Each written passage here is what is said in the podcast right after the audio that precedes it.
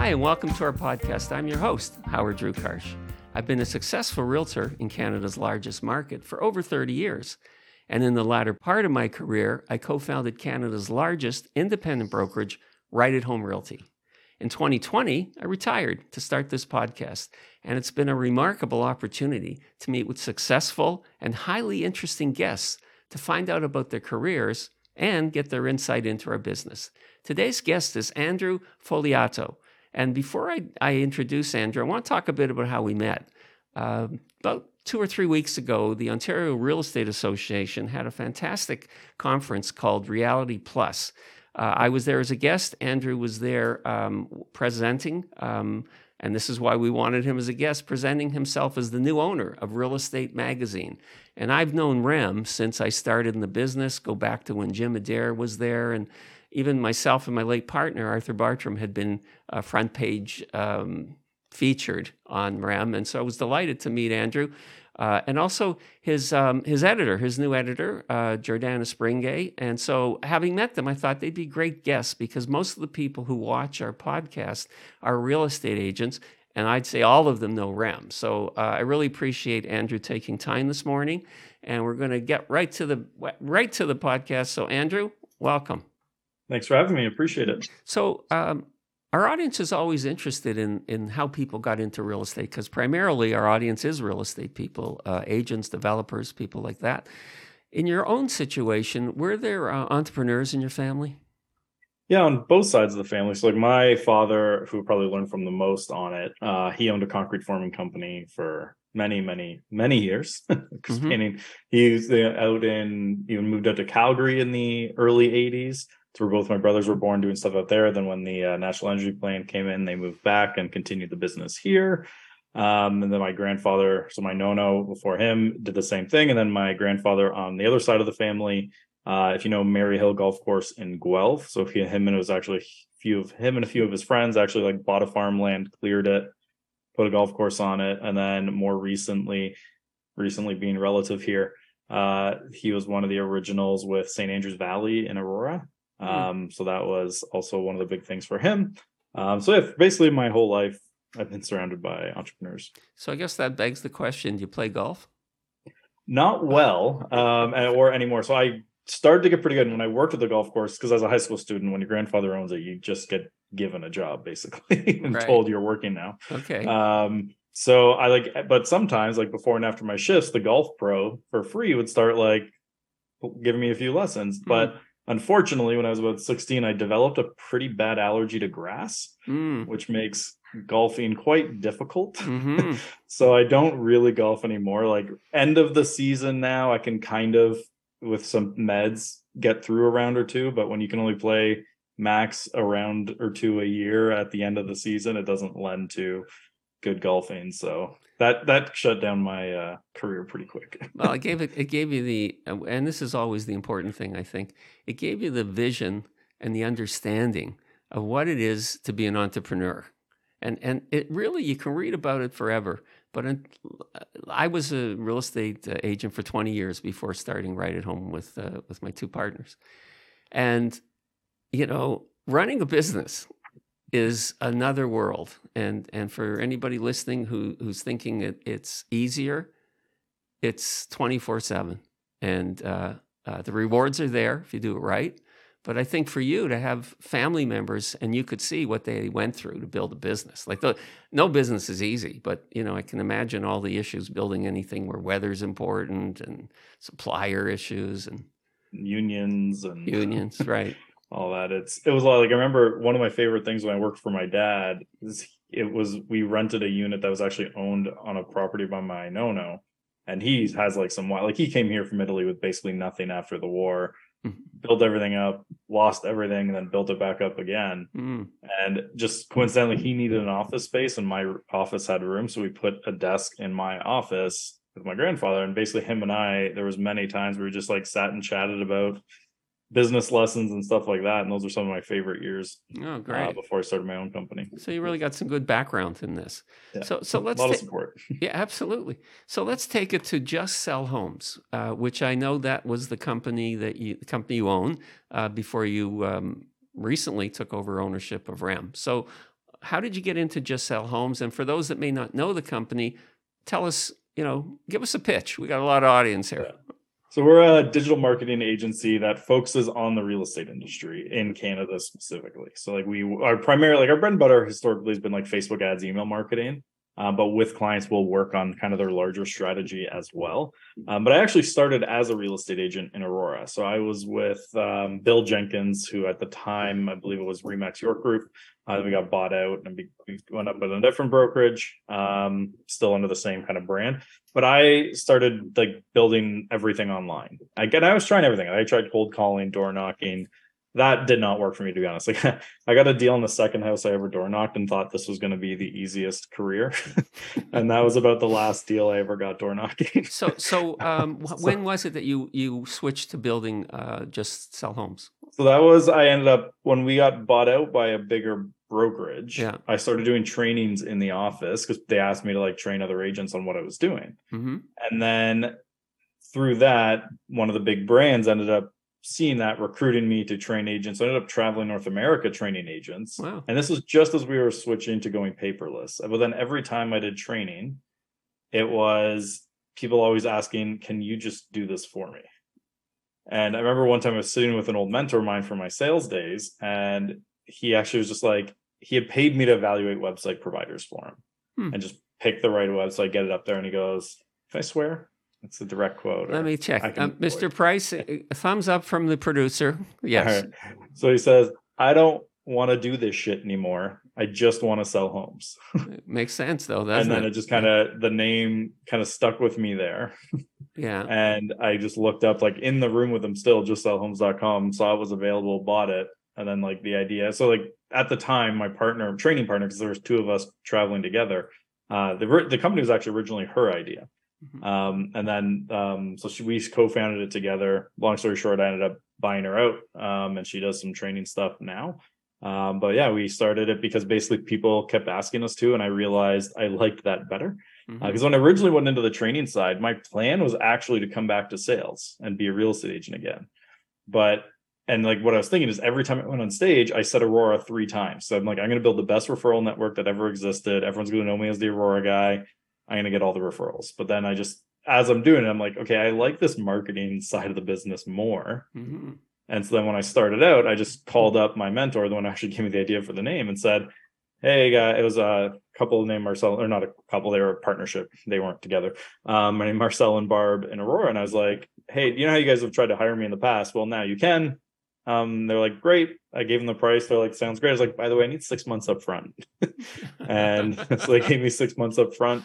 Uh, the next call went the same where I asked someone else, said, here's the price. Um, by the way, I need six months up front. They both did it. And I was kind of off and running from that was about seven and a half years ago. So July of 2015. So, so timing is everything, right? I mean, you, you got into this because you saw the need, right? Yeah. And, and, and, uh, I remember the early days of, um, you know, digital, actually digital followed, um, um, cell, cell phones like cell phones were kind of the first step into this. I remember when, you know, cell phones were first in cars, then they were in suitcases the size of this desk, you know, and then they, so, but then I think that really triggered where things could be done in a more uh, mobile way and, and, and you could present things. And I was an agent for 20 years and, and prospecting is everything. I mean, when people used to ask me, "What do you do as an agent?" I'd say, "Well, every day I prospect for business, and and uh, you know, some weeks I get paid more than others." So the time and, the other thing is I, I, you know i've been successful or adam and i've been successful you know putting this podcast together. And people ask you know how how how do you do so much social media? It's because i don't sell anymore. This is my full-time job right? So you understood that that an agent couldn't be putting in all those hours and put in all the hours it, it takes to do social media um, yeah, and like that's where we work because like we get clients all the time now come in and be like, I need to spend all this time on social. Like we'll make plans for people who only have 15 minutes in a week. Like when you like we had a team we were working with there, they were doing 400 plus deals a year. The team leader was still the one doing the social. I'm like that is a horrible use of their time. Really, wow. for the most part. Yeah. Like there's still some scenarios where it is. So we're like you can develop plans based on your time available. Yeah. So so it was a great business. um So uh, I was going to ask you what motivated you to start just just sell homes, but I, I you just answered the question: opportunity. Perfect. Right. Yeah. Okay. Yeah, I just saw an opportunity, and there's not a lot of competition directly in Canada that focuses on the real estate industry. Like, yes, there are competitors, but most are not real estate focused. Okay. And if they're in the U.S., they're in U.S. dollars, I would assume. Yeah, well, there's even some Canadians who charge in U.S. dollars, so like it's another advantage that we have. Oh, good for you. So, it, uh, before we get to REMS, um, since this was kind of your first, other than being a real estate agent, this this was your first real estate business venture. Um, what did what lessons did you learn from starting Just Sell Homes? Uh, I mean, a lot. there was a lot because like I did it really quick. Like I kind of had the idea. We started right away, um, and it kind of became like I brute forced it, but there was no systems. And then it scaled up pretty quick. And then the problem became we didn't have the systems in place to handle that scale. hmm So like I think it was when I started at my main offering was 400 a month, which lesson one was that wasn't enough. um, and then we got so many clients, we got up to like 16, 17,000 a month in revenue within like three or four months. Wow. And, but it was basically me doing all the work. So that was like, I had to pull 18 hour days to try and keep up with that. And I burnt out. Um, and we ended up just like, obviously, uh, mainly because I just took on too many people, not thinking. I lost a lot of those clients. Um, so then we kind of raised the prices, which attracted kind of for us a kind of a nicer to deal with clientele. Mhm. Um, so we found that like keeping our prices a little bit higher generally brings in the type of clients that we fit better with. Um, and then it's make sure you have the systems of scale. So like right now, one of our offerings, we actually limit it to two people a month because we just as we're go- building it out, we realized just to do a good job the way we want to do, we can't take on more than two at a time. So we set those specific systems up, and now I'm planning out like, all right, if we where are we at a client load level? When would the next hire need to be? And we're planning that out instead of being reactive and being like, oh my God, we have so many clients, I got to hire someone to come on and do it. So I'm trying to predict what that's going to look like, um, which did make a bit of a challenge during the pandemic when there was no regular seasonality anymore. like Mhm. kind of that seasonality normalcy, because I always knew like typically I'd hire in like the beginning of the year in preparation for the spring market, and then probably hire one more in the summer in preparation for the fall market. And I kind of do that. Whereas like a couple of years of the pandemic, there basically was no real spring summer type of thing like that. It was just nonstop all the time. Well, you know, it's it's, it's interesting because you really touched on another really important part about being an entrepreneur is managing growth. Yeah. Right? Like you you were growing so fast and you know, it's thrilling, obviously, but you, then you have to find time to bring in the support staff to keep it going. And uh, you know, and uh, we're we're talking in 2022 and uh, anybody I talk to in any business is struggling to bring in support staff. Like so, you know, that's that's a that's an issue, a new issue. Um, I wanted to touch a little more on the pandemic. So, um, you talked about how you would normally uh, strategize. You need people at certain times of the year. How, how did it how did it become clear to you that it was going to be there were no seasonality any there was none anymore? If you remember, like it obviously happened right at the beginning of the spring market. Um, so everyone got a little worried. But overnight, like when Ford announced the shutdowns in Ontario, I think we lost 40% of our clients in three days. Wow. because everyone was just super nervous about what was going on. Um, but then by July, we had all that volume back and then some. So like it was a pretty fat like there were I was probably pretty worried for about a month. hmm And then as like real estate as a career, like it, that wasn't part of like real estate agents could still work and go out and do things. Um, clients are like, okay, I think we'll be okay. And they started coming back. And then as the prices really started soaring, um, they just it never slowed down. But like that first three months, I was basically trying to balance having kids at home who were one and a half at the time and three um while working. And it became a lot of early mornings late nights. And then every office wanted zoom. So i was doing like you know three to four office zooms a day every day for like two months as everyone was making that switch to the digital. So it was a pretty exhausting stretch Mhm. um and then one advantage we've always had as a company is that we've always been remote like since seven and a half years ago i've fully remote Um, so the one actually really benefit for us is that everyone kind of adapted to our way of doing things. Because Mm-hmm. like before, if I was say, hey, let's meet on Zoom, half the time I'd have to teach them how to use Zoom first. Mm. Whereas now it's just like second nature for everybody. Like very rarely does a technical issue that's user error happen now. Mm-hmm. Like yes, some once in a while things happen with Zoom where it doesn't quite work, but it's usually not the person's fault.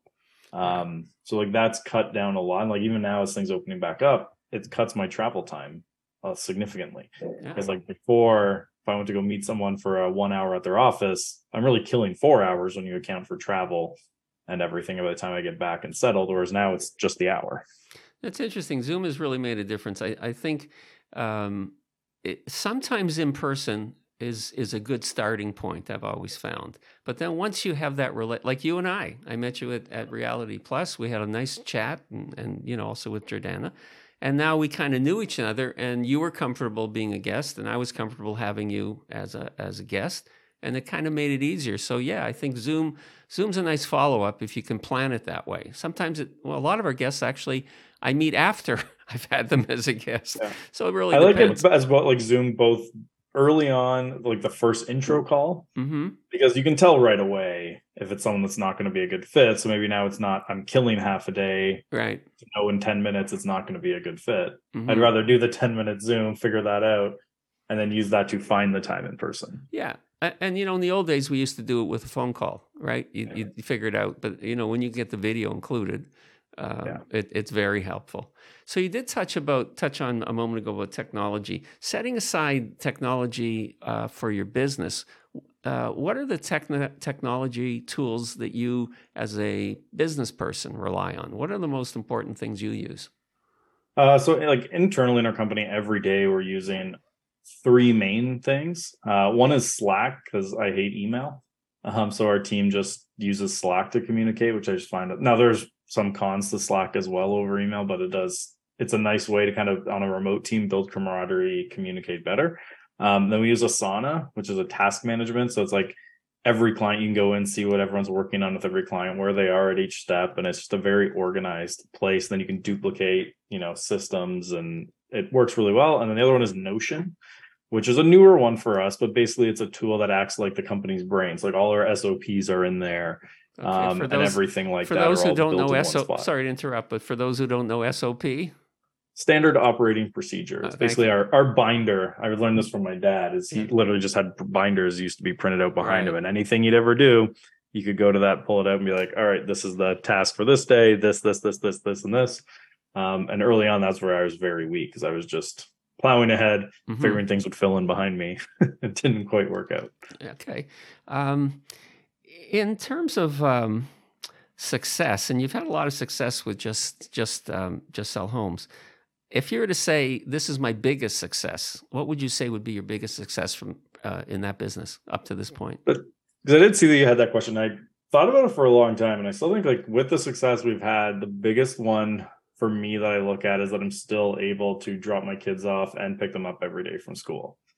Like I know there's been a lot of like business things that are wins, but I I know I know my dad down this was before technology. Like he'd be up out the door every day at five. He'd be lucky to be home by six every day.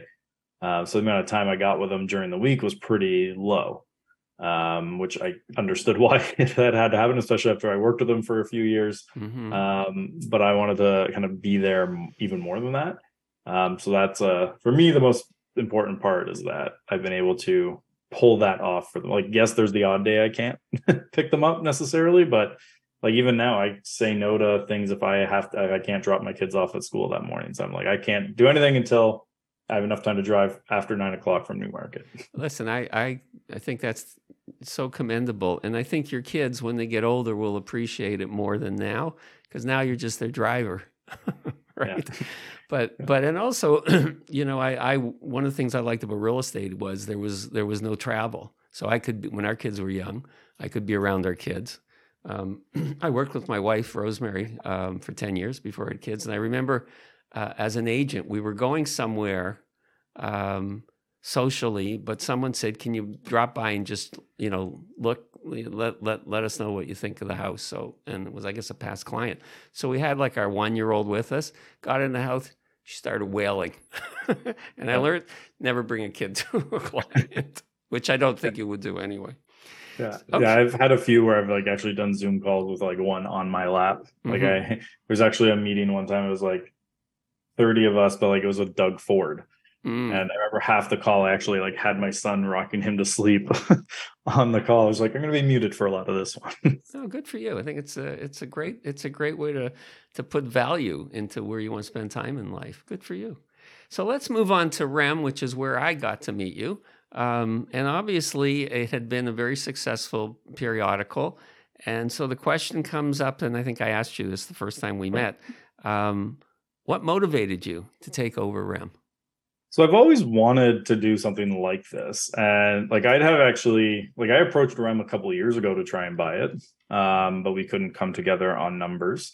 And I don't think you at the time was that motivated to sell. It was more just like, hey, if they offer the right number, you know, everyone has a price type of thing.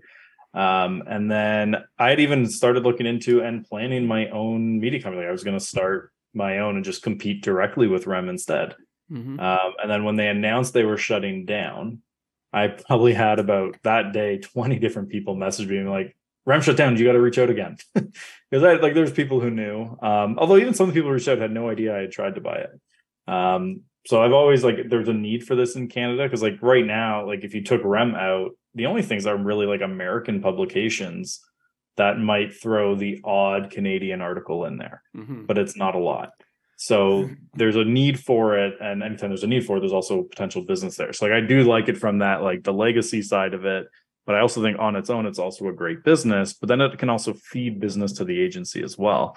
So it all kind of feeds in together really nicely, um, and there's benefits across the board. So it's a great synergy, right? Yeah. Um, uh, what um, what are the new ideas that you're planning for REM that that haven't been there before? Uh, a lot of it will be around like we want to start bringing in more media types because like right now it's obviously almost entirely written content. Um, and I have a few ideas for like some shows I want to do. Like for example, I think I mentioned when before we jump on air, I had an old show that I used to do pre-COVID Mm-hmm. Um, I'm going to be bringing that back. It's going to be come back as a REM show instead of a Just Sell Home show, I believe. Mm-hmm. Uh, obviously, Just Sell Homes will promote it a bit, but it'll mm-hmm. mainly be a REM show.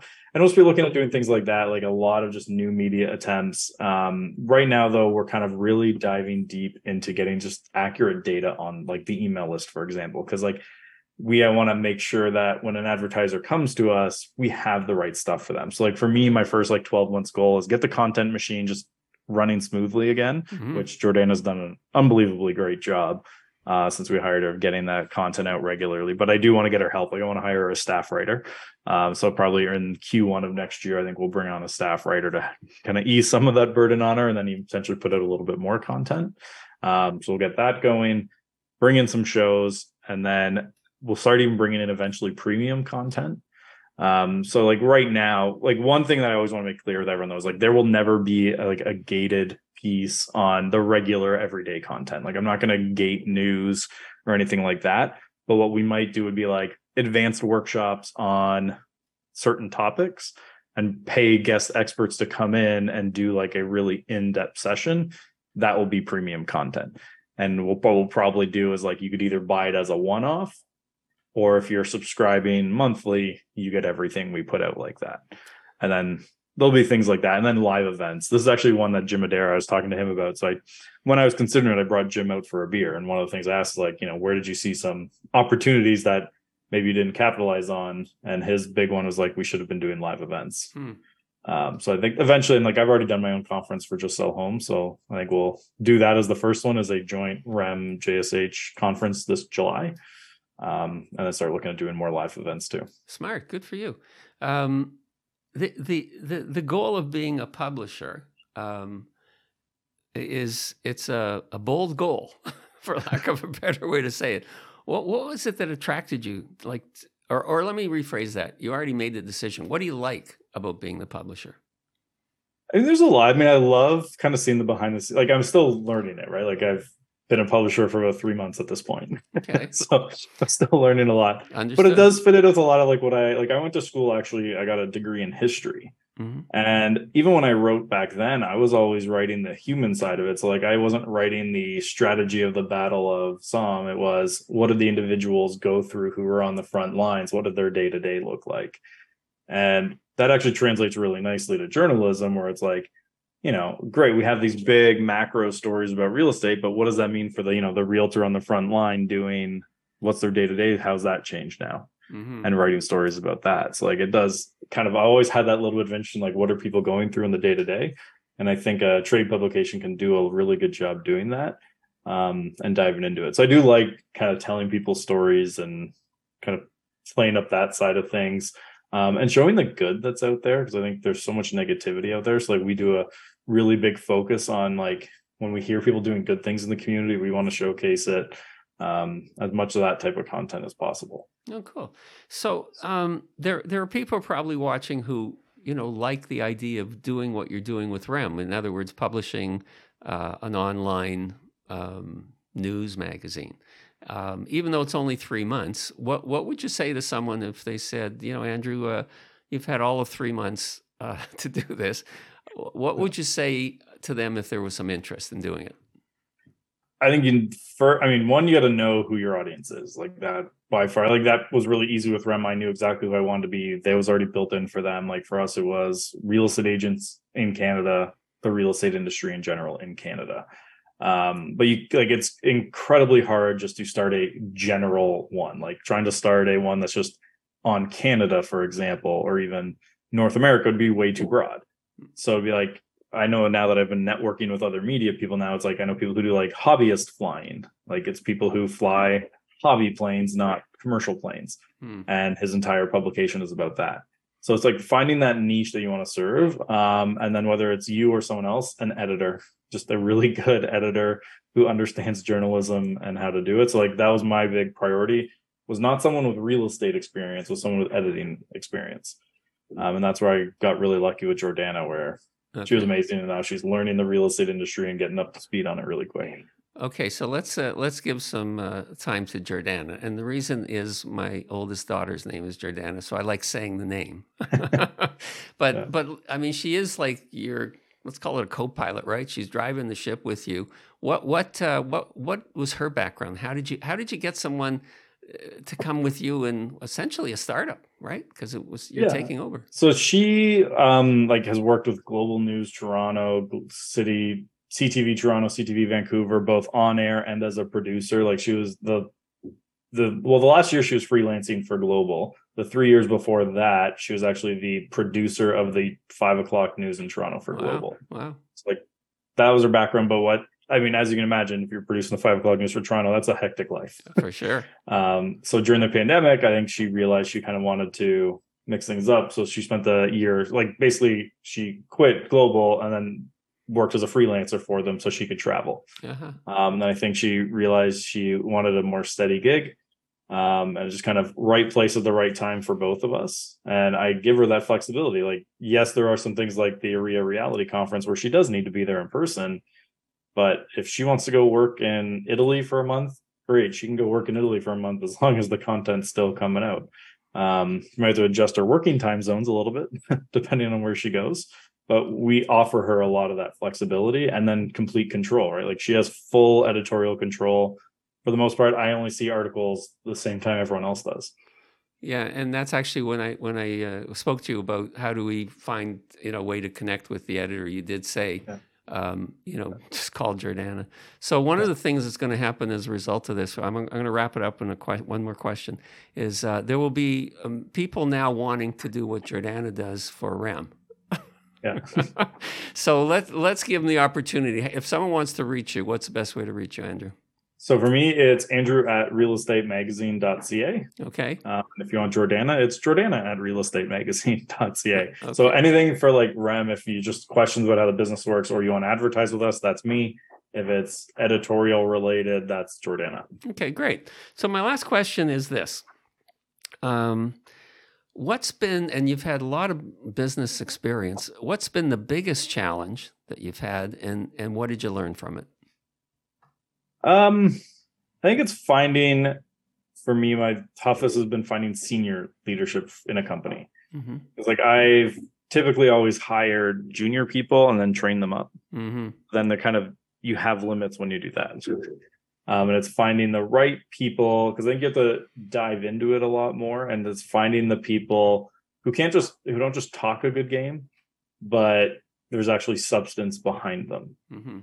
And it's like, and then there's that little bit of like finding the people who genuinely care about the business. Like that's one thing that I love about Jordan is like she genuinely cares and looks for opportunities to be better and constantly looking for feedback on how we can improve things and what everything's doing. Whereas like, you know, you probably you've hired people in the past, people who just kind of they show up, they do the job, they put their hours in, and they leave. Well, actually, we never hired those. yeah, I had some mistakes early Okay. on in my career yeah, of poor like that was back when I was doing like reactive hiring. yeah, yeah. Right. Well, Yeah. reactive's different. You got a problem. You got to get somebody in Yeah. there. Exactly. Well, So now that we're kind of playing it out and we can be proactive, we can take the time to find the right people. Well, but it, to me, it's always about the people that we hire. Perfect. That's always one of my biggest challenges. All right, listen. I, I, as I said when we started, I try to keep it to half an hour because I know how busy you are, and you have two little kids waiting for you on top of three little kids waiting Yeah. for you on, to, on top of two businesses. So thank you for joining us. Um, you know, perhaps we can get you back another time and just see how things are going. And um, you know, real pleasure to have time to talk to you this way, Andrew. So thank you, thank you for joining us. Thanks for having me. I appreciate it. We'd like to thank Andrew Fogliato for joining us today and you for joining us today. And if you liked our podcast, please like, comment, and subscribe on your favorite podcast network or on our YouTube channel. To get in touch with us, you can reach us either by email at info at rewithhd.com or on our website, rewithhd.com. Thank you for joining us. We'll see you next time.